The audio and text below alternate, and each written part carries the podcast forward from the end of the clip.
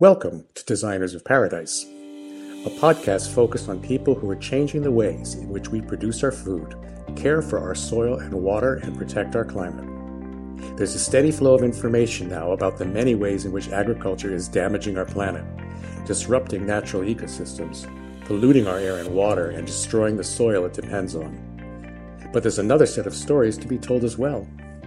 These are the stories of the people dedicating their time and brilliance to reversing the impacts of our industrial food systems. From farmers and consumers to innovators and entrepreneurs, city planners and funders, an entire ecosystem of change makers is on the rise. Together, they're bringing in a next generation of agriculture, which is regenerating soils, food quality, local economies, and significantly, hope. Hope for a better, healthier, and more equitable future for all. These are the designers of paradise. These are people who see paradise as the natural condition of a world in balance, where our collective activity feeds the land and consciously works with nature to rebuild the abundance that supports all life, including our own. I'm your host, Eric Van Lennep. Designers of Paradise is produced by RASA, the Regenerative Agriculture Sector Accelerator. Please subscribe for Designers of Paradise at iTunes, Overcast, Stitcher, or wherever you get your podcasts. So, my guest today is Jesse McDougall, who, with his wife Caroline, own and operate Studio Hill. This is a regenerative farm based in southern Vermont in the US. Uh, good to have you here, Jesse. My understanding is that you did not start out as a farmer and that you kind of fell into this or grew into it. Uh, um, could you tell us a little bit about about how that all happens? Uh, sure. Well, I didn't grow up farming at all. I grew up in the mountains where everything I ever ate came in on a truck or um, through the drive-through window. I didn't grow up thinking about uh, health at all, or food, or nutrition, or soil. For you know, least of all, um, it just happened that I fell in love with a girl who had a farm, and she was the um, her great grandparents purchased a farm in southern Vermont just after the, or I guess at the tail end of the Great Depression. Um,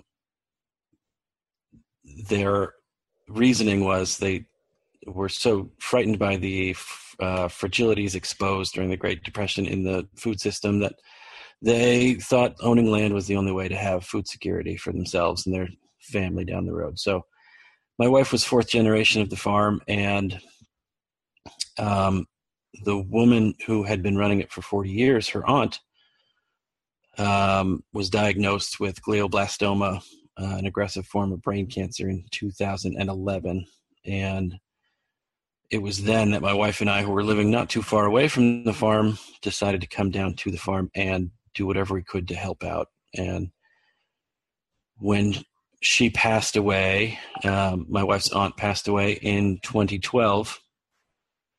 Um, there was some discussion about what to do with the farm. Everything was on the table, and um, including selling the land. And my wife and I looked at each other for about half a second and said, "Let's let's give it a shot." So we sold. We were web designers at the time. We sold our web business, and uh, without knowing very much at all, took on this 275 acre farm. Um, and it has proceeded over the next five years, or proceeded over the next five years to give us a brutal education, and, and we've enjoyed every minute of it. So you, I know when we talked before, you had mentioned uh, something about uh, the first crop not doing anything, and uh, right. Well, that was our. No, that's exactly right. So um, after we spent 2011 and 2012 um, um, helping as much as we could with my wife's aunt Edie and her cancer. Um, she actually passed away five years ago tomorrow.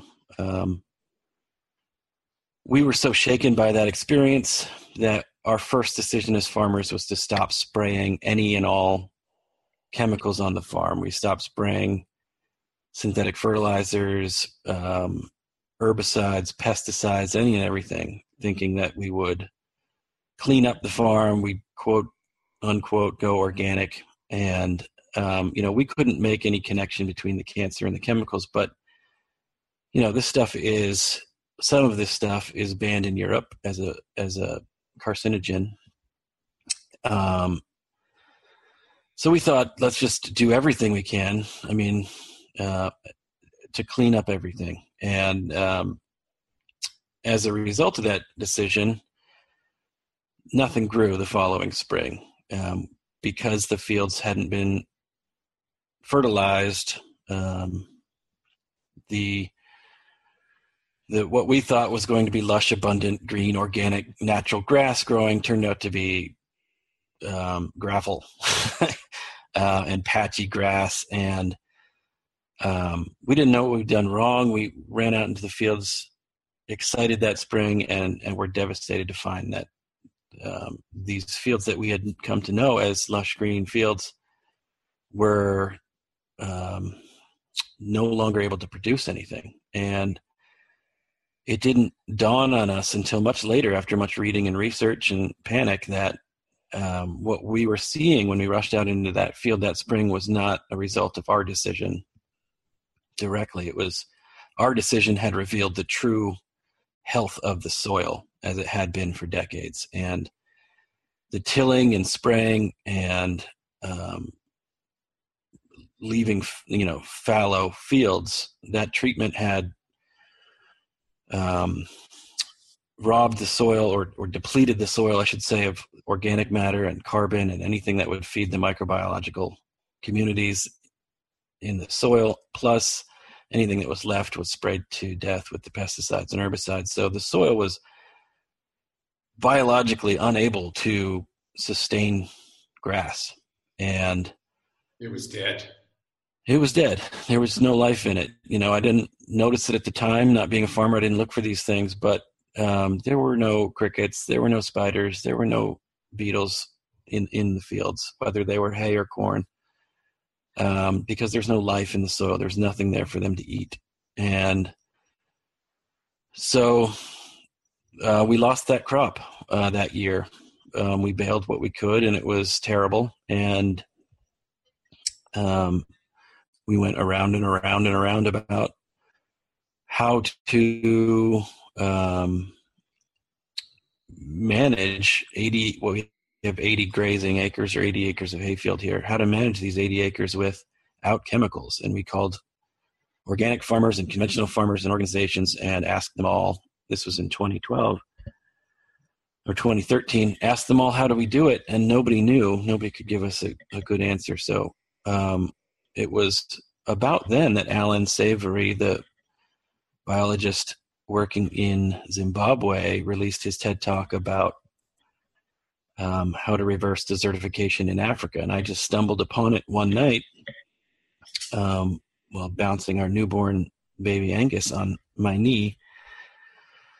Um, and the desertification and drying and dying soils that he saw in Africa, um, with, the washouts and the stocky plants and the dirt, rock, sand, um, were exactly what we were seeing in our hayfields in in one of the most verdant ecosystems on the planet.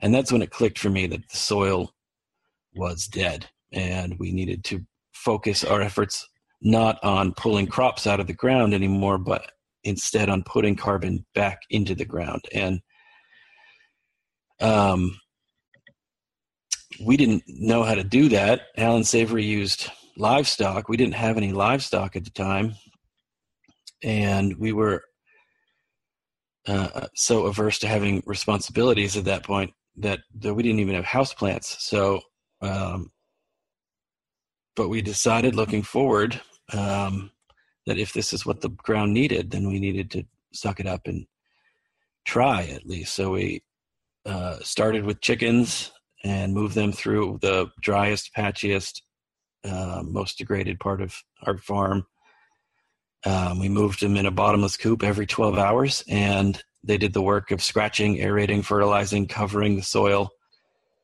And um, long story short, two months later, we the the grass behind the chickens just came roaring back, and we had what looked like a green mohawk going down through the middle of the farm, and um, you could still actually see it on the Google Space images. If you look at our farm on Google Maps, uh, there's this green stripe going down.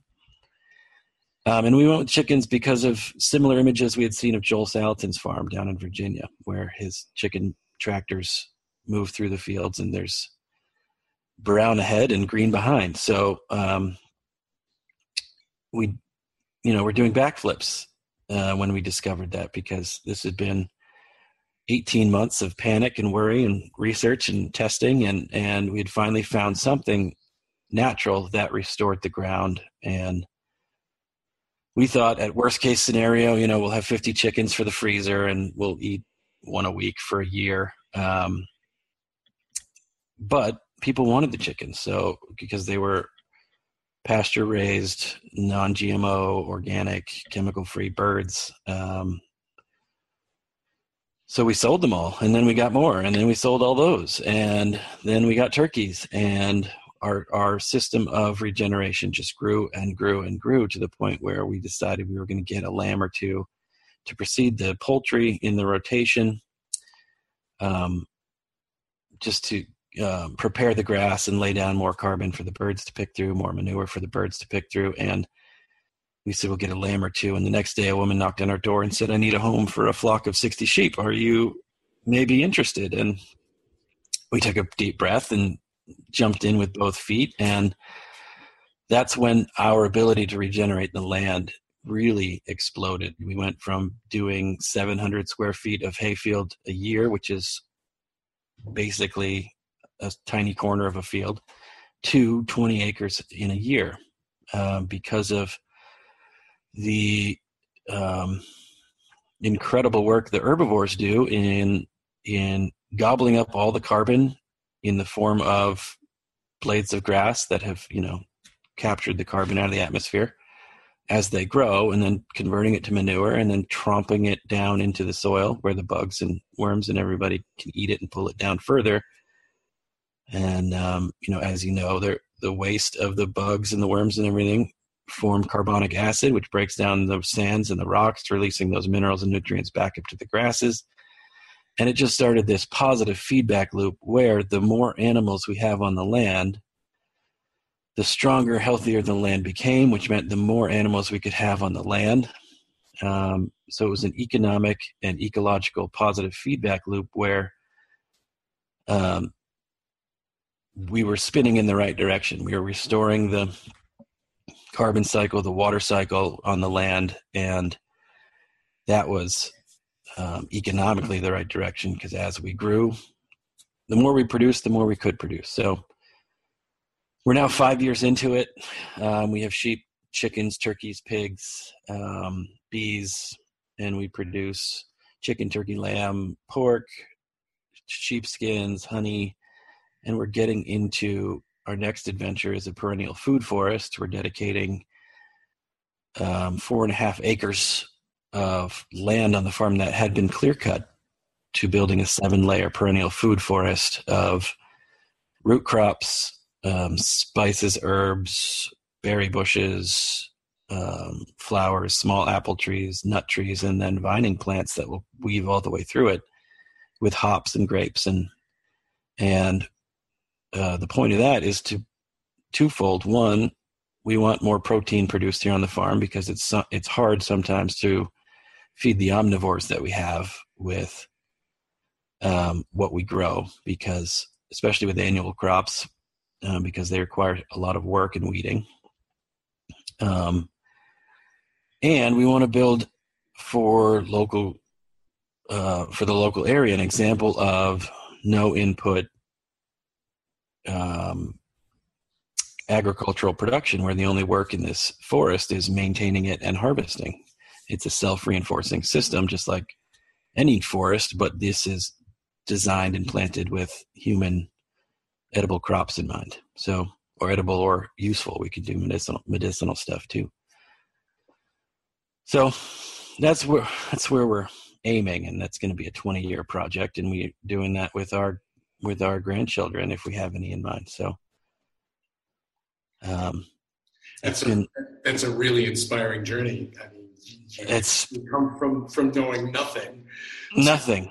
Yeah, being like a source of information, and a source of experience, and I hear you. I mean, I see from your website there, uh, StudioHill.farm, that you're also doing uh, education on the farm now, and that you have a place for people to come and stay.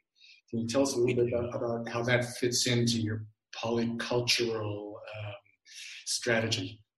Well, um, first of all, we do a lot of talking, a lot of presentations. Um, I tend to be loud and obnoxious about the things that I learn. Um, obviously, people have been doing this for decades before us, and we're learning from them. But we're just so excited about the possibility and potential of this form of carbon sequestering food fuel production that um, we talk about it a lot and we're we're lucky to be invited to talk about it a lot and we have school groups come up often colleges come up often and we give tours of the farm and what i love about that is people step on the farm with the uh, assumption that all agriculture has to be destructive that in order for humans to feed themselves we have to degrade nature over time. And it just doesn't have to be that way even at um, even at populations much larger than the earth has now. Like this food forest idea has seven layers of food production. Um, so those 4.5 acres are going to be producing um, an incredible number of calories and where our hay fields were just producing hay that would go to horses or um, some sort of livestock in the area. We're now producing all that hay plus more hay because the fields are healthier, and lamb and chicken and turkey. So we're producing more calories per acre than ever before. Um, and it's just the this system of stacked enterprises. I think that holds real hope for cooling the planet and feeding the planet as the human population grows. So getting that message out there is really one of our our primary goals with this farm and um, and helping people find the experts who are doing it better than we are um, and have been doing it longer than we are and second to that we have um, a lot of rentals going up on the farm. One is live now and we have three more in development.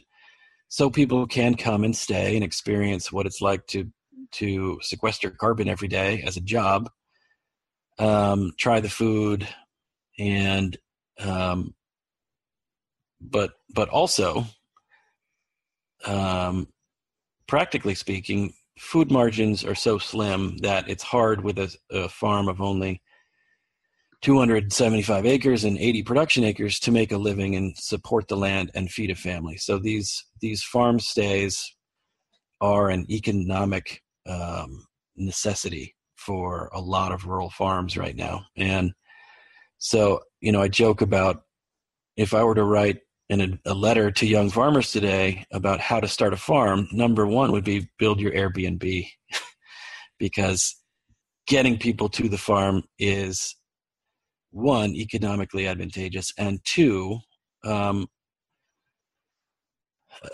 a, a great marketing opportunity to help people understand that food doesn't have to be destructive.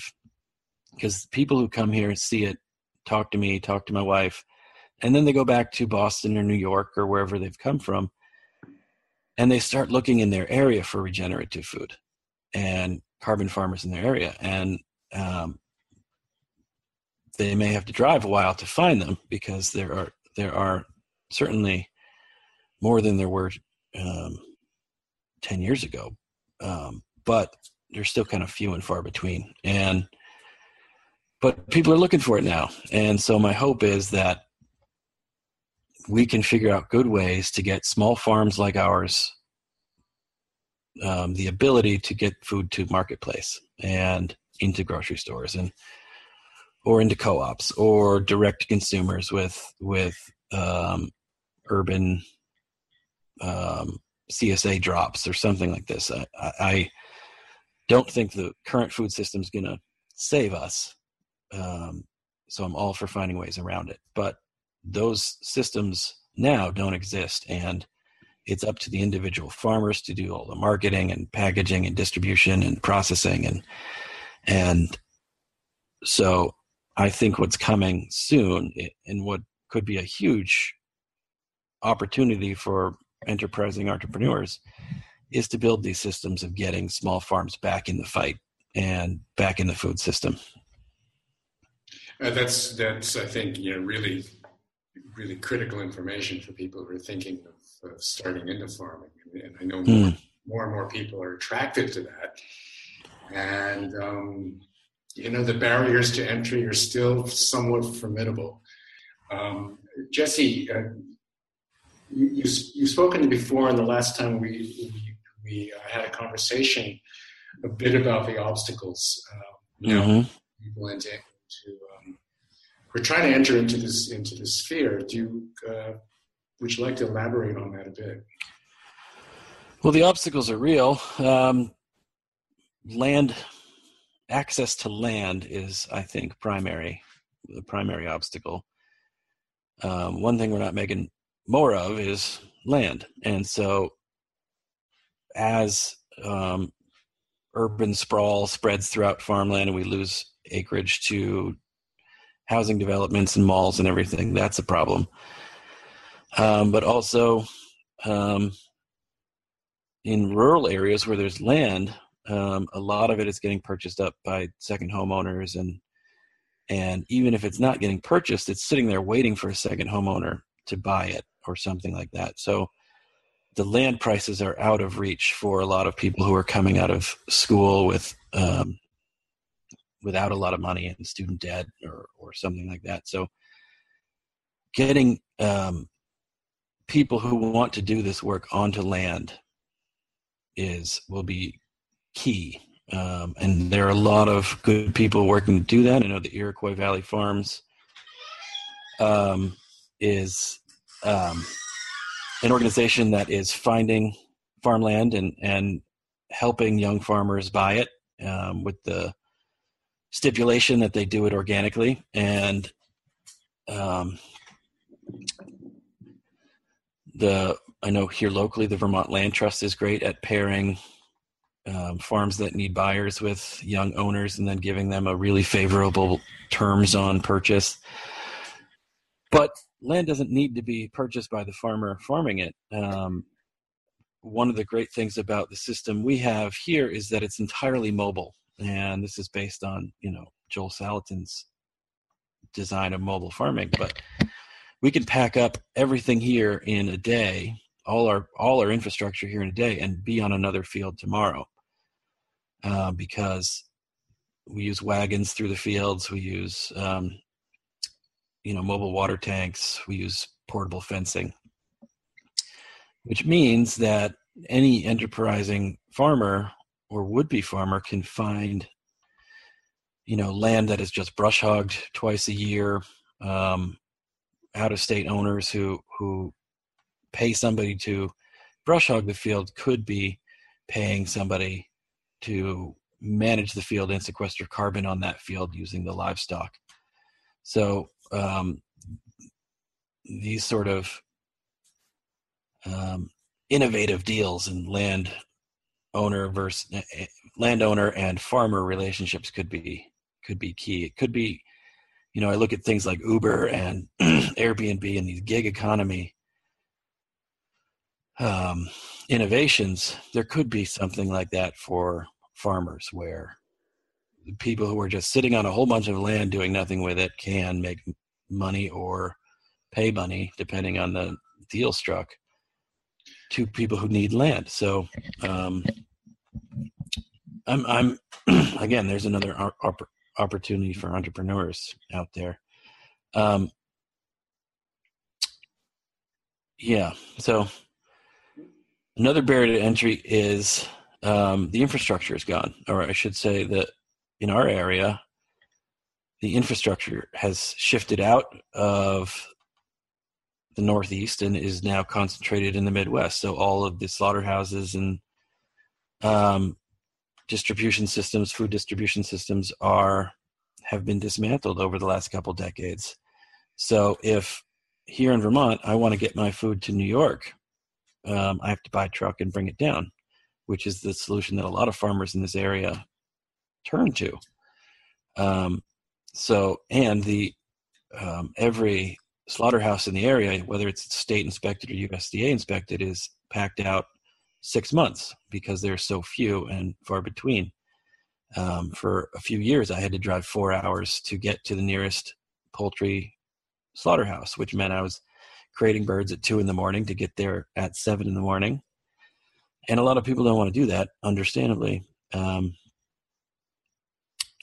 and so I'd love to see that infrastructure start coming back, whether it's like a co-op model that owns the the slaughterhouse and distribution processing system or state run systems, mobile systems, something needs to come back because if we're going to start putting animals back on the land and reintroducing it, the animals back into the ecosystems that need them, then we're going to need a way to manage those animals, um, um, process the animals and get them to market. And it doesn't have to be meat. It can be eggs. It can be milk. It can be uh, fiber. Um, but but even with those um, products, we don't have the right. Um, we don't have a, enough, I should say, there because there are some great facilities, but there aren't enough of them in our area, in a lot of areas throughout the country, for um, to help out the number of people we need to get back into doing this. So that's a whole a whole area that's just screaming for entrepreneurs. It is. Oh man, if somebody came into this town, I don't have time to do it, but if somebody came into this town and opened a tannery or a um, fiber processing plant or a um, egg grading plant or a slaughterhouse, they'd be packed out for a year um, based on the demand and the overworked butchers in the area. Um, and I've worked with with great butchers um, in the area, and they all say they have more work than they can stand. So, huge opportunity there. So there's a, there was an announcement this week, uh, maybe it was last week, about uh, Rodale Institute coming up with mm. a regenerative certificate. Um, I know you're on top of that too. Uh, what what do you think that's going to enable? Oh, I love that. I love Rodale, and I love um, the fact that they launched the regenerative organic certification program first. Um, a lot of people have been working on it, uh, myself included, over the last few years. And um, I think it's meaningful that it came from Rodale because, as you know, Rodale was um, one of the early founders of the organic movement back in the 1930s. So um, there's been a lot of debate about or regenerative versus organic, or how does how what is the relationship between regenerative and organic agriculture? And a lot of people are saying they're one and the same. A lot of people saying they're completely different um, today, based on what standards you believe in. But um, having Rodale release the regenerative organic certification program um, really ends that argument because they're they are the authority on the whole on um, you know uh, climate beneficial farming. They know how to do it, and and now they're putting down guidelines for people who are saying yes, we're organic, but also in addition to organic, we are regenerative. So uh, just very quickly, you know, an organic certification means um, that the farm is using um, all natural methods, all natural tools by and large, but doesn't mean necessarily that they're sequestering carbon in their practices. They could till too much and still be considered organic under the USDA program. They could raise birds organically because they feed them organic grain, but the birds never get outside or on soil, um, meaning that they're not on the ground doing the work of putting the carbon in the ground. So, um, what I think that means uh, on a larger scale is, or will have a larger impact, is it will bring consumers into the regenerative agriculture movement.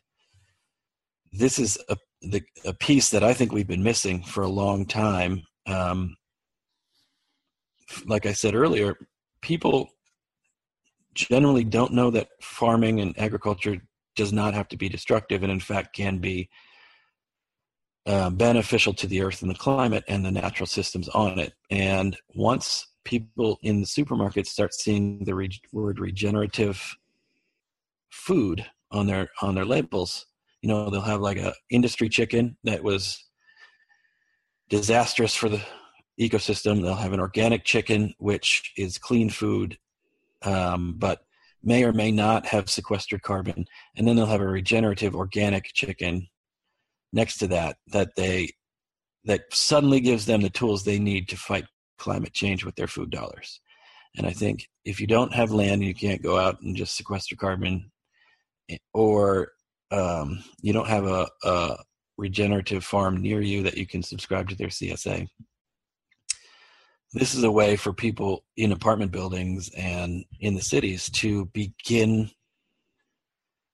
um, sequestering carbon through their food dollars. You know, so um, and and that's going to, at least in my experience, be a huge boon for farmers because as soon as our customers, well, I shouldn't say that customers, our customers have sought us out because they know or learned or came and saw that the way we raise our food is regenerating the ecosystem here on this farm um, cleaning the water and improving the soil and and so on. So they're willing to pay a premium and drive, you know, in some cases two hours to come here and get it. So if we're able to get that out in front of people, um, I think it's going to be a, a, a an exciting and and and useful tool for farmers who are able to produce it that way. Do you think this is is kind of registered with the local farmers yet? It's I mean it's very new in, in terms of a certification. People talking about it. Um, at least in my area, I can't speak to the whole country, of course, but um, there's been a great conversation raging in Vermont about regenerative agriculture because of the water pollution problems we've been experiencing in this state. Um, as you may or may not know, Lake Champlain, which is the jewel of Vermont and one of the biggest tourist attractions, is starting to experience or has been experiencing algal algal algal blooms um, because there's too much phosphorus in the lake, um, and people debate the sources of that phosphorus. Um, but being a farmer, I think it's pretty clear to see that that the agricultural land around the lake on both sides and up north um, are mostly dairies, mostly conventional dairies, and they spread water soluble nitrogen, phosphorus, potassium pellets on the ground, which has been tilled and sprayed like ours was for you know decades onto essentially what is sand and rock that can't hold the nutrients. Some of them go into the plants um, because they're water soluble. The the plants can take them up immediately, but some of them wash down and they end up in the lake. And um, a lot of people are talking about how to clean the lake at the lake level, and a lot of us are talking about what we don't want to treat. We don't want to. Um, we need to solve the problem, not treat the symptoms. So, if we are able to restore the soil on these farms through regenerative practices, we can rebuild the soil sponge, put carbon back in the ground um, where when they put down their NPK fertilizer or their manure or the animals grazing put down the the the um, nutrients that way, the carbon and the biological activity, the healthy soil will will capture um, digest and and hold that water uphill.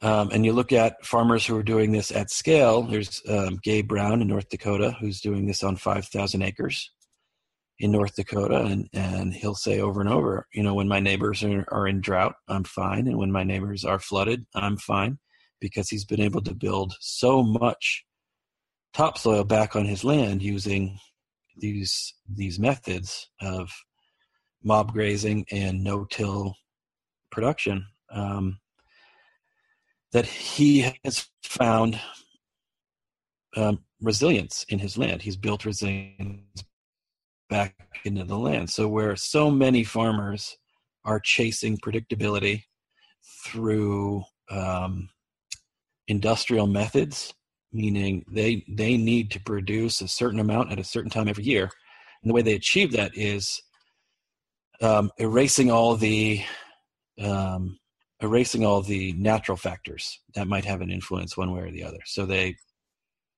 bring their farms down to sand and rock, and then they add back just what they need, and they can produce a reliable crop that way through industrial methods. Another way to approach that, and the way Gabe Brown has approached it, and the way we're trying to, is to build resilience in so that no matter what the weather is doing any given summer or any given day, um, this, the resilience in the land is able to cushion that blow and continue to produce a crop. So, um, yeah, so that's I forget where we started there with the lake, I guess, but um, that's that's what we're trying to do here is predictability through resilience, and that's going to mean more in the future as the hurricanes start coming up the coast. And absolutely, um, absolutely. And so and, that kind of that, that, brings in that whole topic of, of, of scale, you know, because we're yeah. talking about what you were doing, we're talking about sort of what the community farmers are doing, and and but obviously something like Lake Champlain and the impacts on that. I mean, that's something the state really needs to take an interest in. And I'm oh, absolutely. curious, you know, what, what is the state of Vermont doing in terms of supporting regenerative, in terms of supporting the recovery of the soils? Well, I'm really proud of my state. Um, two years ago, I introduced with my state senator a, um, and I shouldn't say I. A lot of people worked on this with me. A lot of people are smarter than I am worked on it with me, but um, we introduced a the first a bill called the Regenerative Vermont's Regenerative um, Certification Program Bill, and it didn't get anywhere or very far at all. Um, just procedurally, it was received well. The senators uh, that we talked to were very excited about it, um, and it sparked a great conversation in the state. And we reintroduced another bill last year, and again, it was a great conversation that we had in the state but everybody's really as far as you know i can tell and hear excited about these practices and just trying to figure out how best to incentivize them in the state um, and just maybe last month the agency of agriculture food and markets which is our you know state department of ag released what they call the vermont environmental stewardship program where they've taken basically it's a certification program um, run by the state where farmers can voluntarily apply. And if their farm has been proven to meet their um, criteria for land regeneration then they can be certified in the program and put the vermont environmental stewardship logo on their products um, and put a sign out front and all these other things. And I hope it's just in beta right now, but I hope that that program uh, will grow into something that can be used by the state um, to be a useful tool for the state to, Don't know, um, do other things that will incentivize this kind of farming, like change, um, like change tax rates, give people tax breaks, give people grants, um, that sort of thing. Um, but so, so this stuff's coming. I know Massachusetts had a bill that was um, up for debate this year. Hawaii passed a bill about regenerative farming, where they created a statewide fund to incentivize this kind of farming. Um, California is discussing one. Um, so it's starting. People are starting to talk about it at the state level, and and on the commercial level, I know Patagonia has a company called Patagonia Provisions where they make food um, out of regenerative crops, whether it's um, they make beer out of kernza, which is a perennial grain developed by Wes Jackson and the Land Institute. So it's a no-till grain that they can turn into um, products. They they sell jerky, um, and they just started with a special hat, um, a wool cap that's made out of regenerative wool. Um, and let's see, um, I don't want to get any names wrong here, but um, but but companies are turning to this, and I could list a few, but I would have to be sure I'm right before I start listing off names. But if people go to Google and look for regenerative products, they're going to start finding things now um, from major companies, and I think that's because you know in Patagonia's case, they're led by a by a um, you know a genius and they want to do right by the world but in other cases the demand for this is growing and it's the smart commercial thing to do um, and i mean you know on a larger scale nobody's going to be buying hats if there's no food to eat. So uh, if we degrade all our resources to the point of panic then we're not going to have a problem with wool hats anyway. So um, so the demand i think is growing and it's really exciting time to be in farming because I see the demand for natural um, natural products is growing, which a lot of people can still participate in. It's not like the industrial food, industrial product system where there's a where not everybody can get into it from you know from nothing. We're going to take a break now, so stay tuned. We'll be right back. Designers of Paradise is made possible in part by Mind and Media. Over the last quarter century, the writers, producers, storytellers, and media specialists at Mind and Media have spearheaded a multitude of engaging and complex communication campaigns. Mind and Media is a proud supporter of the work being done by the wonderful and passionate people of Rasa, who are engaged in the creation of a regenerative future for generations to come. Find out more about Mind and Media at mindandmedia.com. That's M I N D A N D M E D I A dot com. And now, back to Designers of Paradise and host Eric Van Lennep. Welcome back to Designers of Paradise. We're chatting with Jesse McDougall from Studio Hill Farm in Shaftsbury, Vermont. Jesse, I'm curious. You know, we, have talked we've talked about things at different levels, different scales here, and obviously to move something like a like a paradigm shift in, in how we grow mm-hmm. Food and how we interact with the land and that sort of thing. You know, that takes a lot of different players. It takes it takes the involvement of a lot of different sectors. Mm-hmm. Uh, you know, I mean, it's pretty obvious we need we need growers and consumers, and we need the markets in between in some cases, and you know, we need people. We talked a little bit about policy and legislation and that sort of thing. Um, clearly, finance is an issue in, in, in terms of getting stuff started very often. Who do you think is missing from the from the bigger ecosystem of players? Uh, very good question. Um, right now the the from where I stand, what I see, the regenerative agriculture movement is peopled almost entirely by farmers and by advocates, nonprofits, and such. Um, what's missing right now are um, the consumers, which I think uh, are headed in our direction. Um, through things like through awareness campaigns that the advocates are doing, and they're doing a terrific job spreading the word.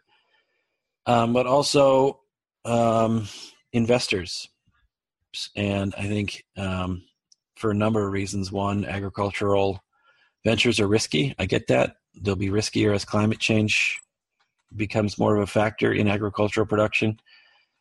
Um, but I think what we need in order to get investors on board is to prove that this model is economically profitable. And, um, you know, you take a look at Joel Salatin, he's been doing it for decades profitably. Um, Gabe Brown in North Dakota has been doing it for, for I believe, decades profitably.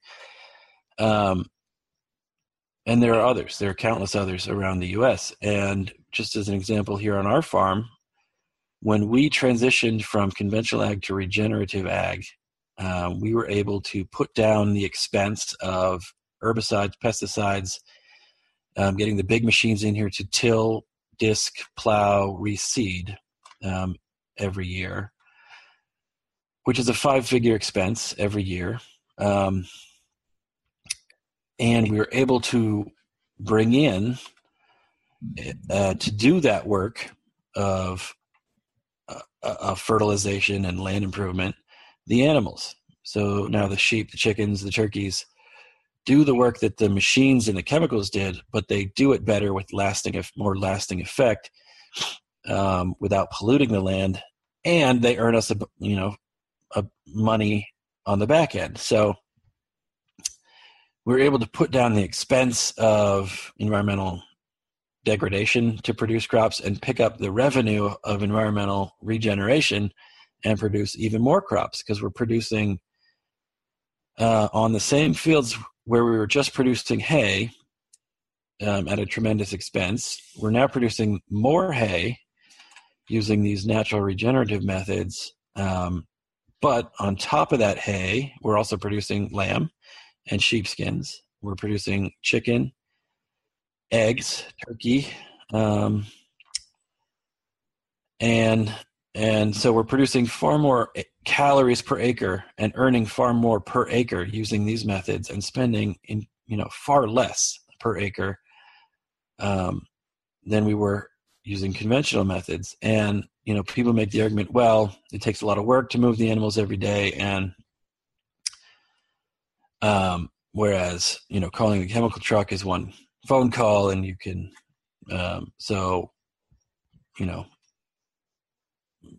um, you're paying a lot more in labor, and that is true. We're paying a lot more in labor, um, not nearly as much as we were paying in chemicals. Um, so, and I'd much rather spend the money we generate here on jobs in the area than sending that money out of town on a on a truck to the chemical company. So, um, I think it's just been a win-win-win for us economically and ecologically. And as soon as investors see this model works and can work on a 200 you know in some acre farm and on a 5000 acre farm and companies are interested in it with patagonia dr bronner's um, and, and others leading the way i think the money will start showing up yeah i think you know what you described is essentially a walk-in example of natural abundance Exactly. Yeah.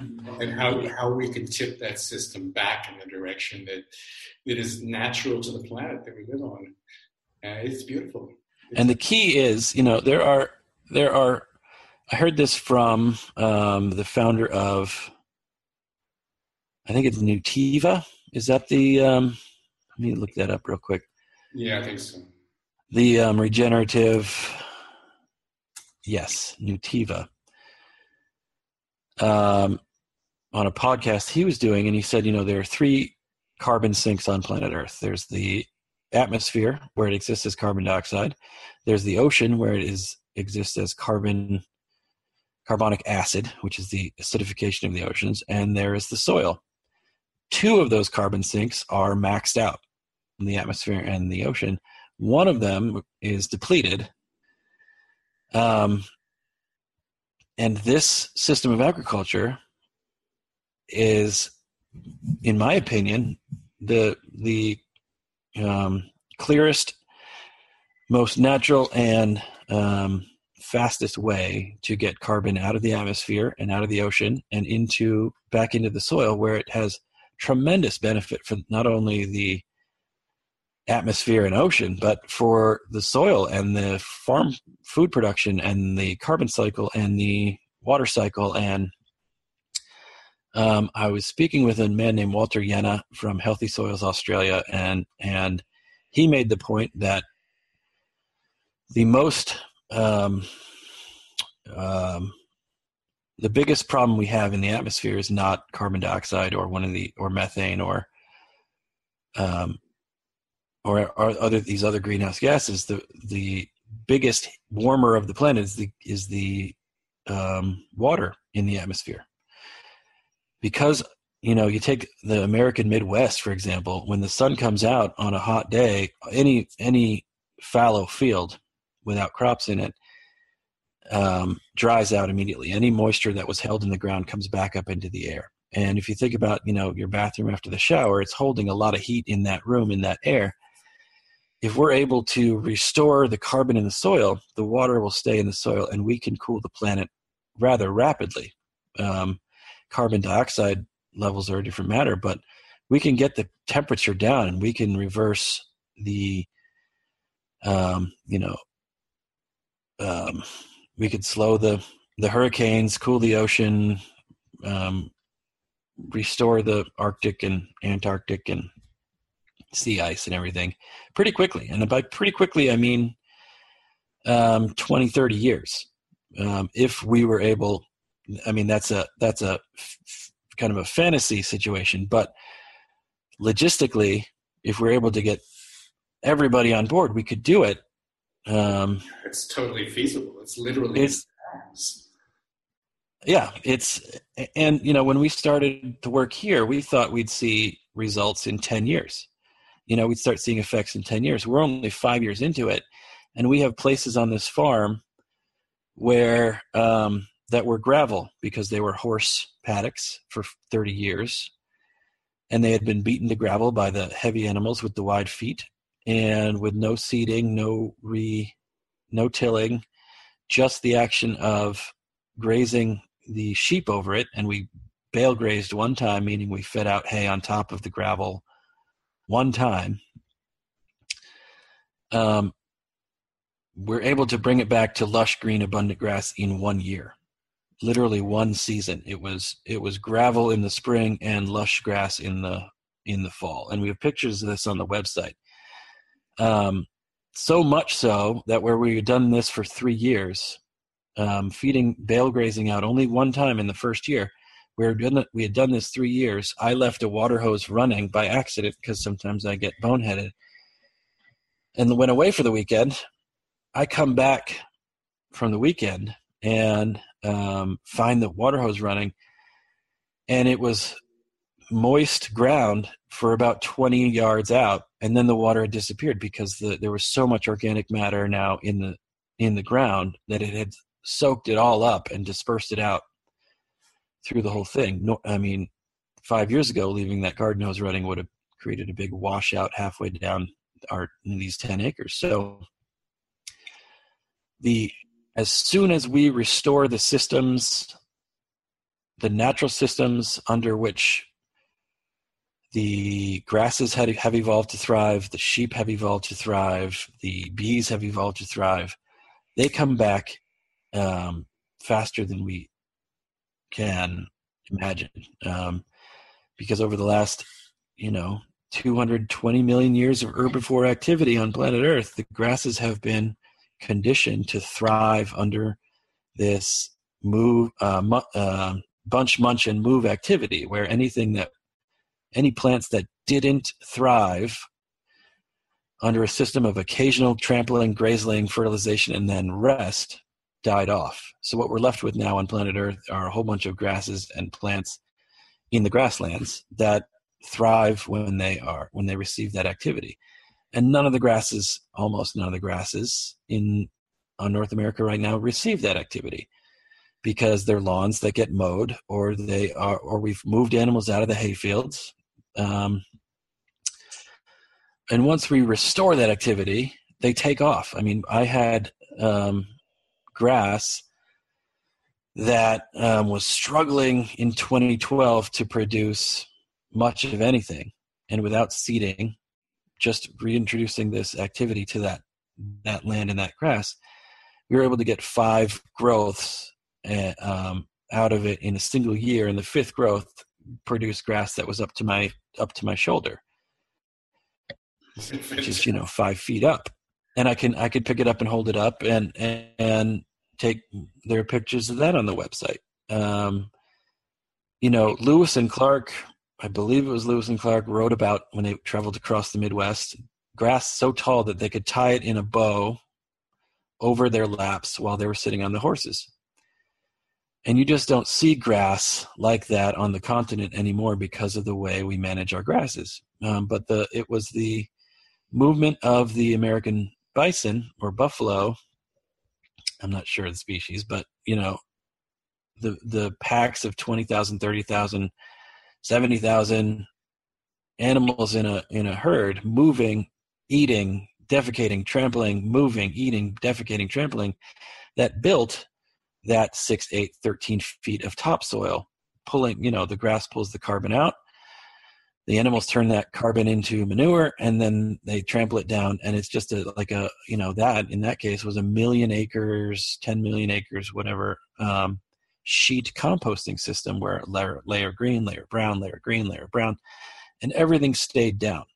And then when we rip our tillers through it and spray it and turn it over um, all that carbon all that manure and um, rotting leaf material is exposed to the elements sun, wind, rain, um, which break the carbon molecule off of that organic matter and it returns it, it bonds with the o2 in the atmosphere becomes co2 and it goes back to the atmosphere. And it's true of every lawn that's mowed in america. You lay those grass clippings out on your lawn and what happens they turn yellow dry brittle and eventually disappear because they oxidize back to the atmosphere. So it's a it's a zero sum game in terms of carbon. All the carbon that was captured as the grass was growing is cut and released, dried out, and released back to the atmosphere. Now, if you took all those grass clippings, piled them up, bagged them, piled them up, and put them under a shady tree, they wouldn't disappear. The pile would compost and turn into you know, it would rot down and be biologically digested by the critters and, and soil microbes that are coming up from the earth.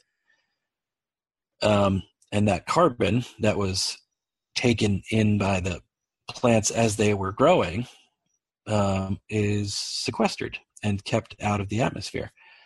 And that's all we're doing here on a on a bigger scale, and that's all Gabe Brown is doing on a massive scale. Is is making sure that the carbon that is captured as the plants grow is returned to the earth and not oxidized back to the atmosphere through tillage, through um, letting plants die standing, you know, letting grass die standing. Um, and that's what Allan Savory is doing in, in Africa and um, the grasslands around the world. That's what he's teaching is is use the animals to grab the carbon and put it back in the soil and then let that ground rest. Um, so that's um, I mean, this can be done. This can be done around the globe. I mean, grass is grass, and grass is everywhere. Um, in the in the and it, you know, and in the forests, we can get into tree crop production and that kind of thing. Um, we get into no-till veg- vegetables. So um, there are a lot of ways to farm um, using methods that return carbon to the soil, and and people are looking for them now more than ever. And um, Rodale actually released this tagline that I love. It said, "Fight it with farming," talking about climate change. Fight it with farming, and and it's a pretty simple shift, honestly. If here in Vermont, um, where we have a dairy industry that keeps cows inside in the barn on the cement slabs, um, and keeps fields outside the barns in corn, growing corn to bring into the barns, um, using chemical production.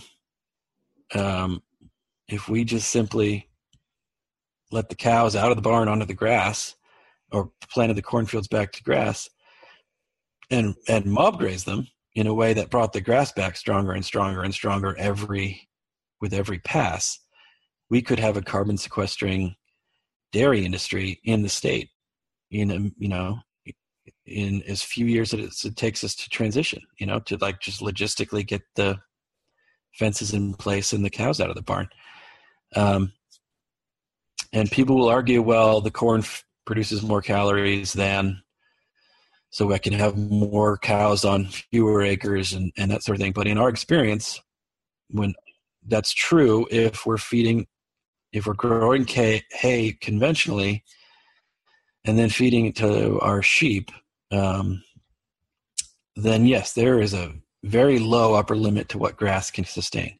But like I said earlier, the field that produced five growths of five foot tall grass wasn't five foot tall in the first growth, but you get my point.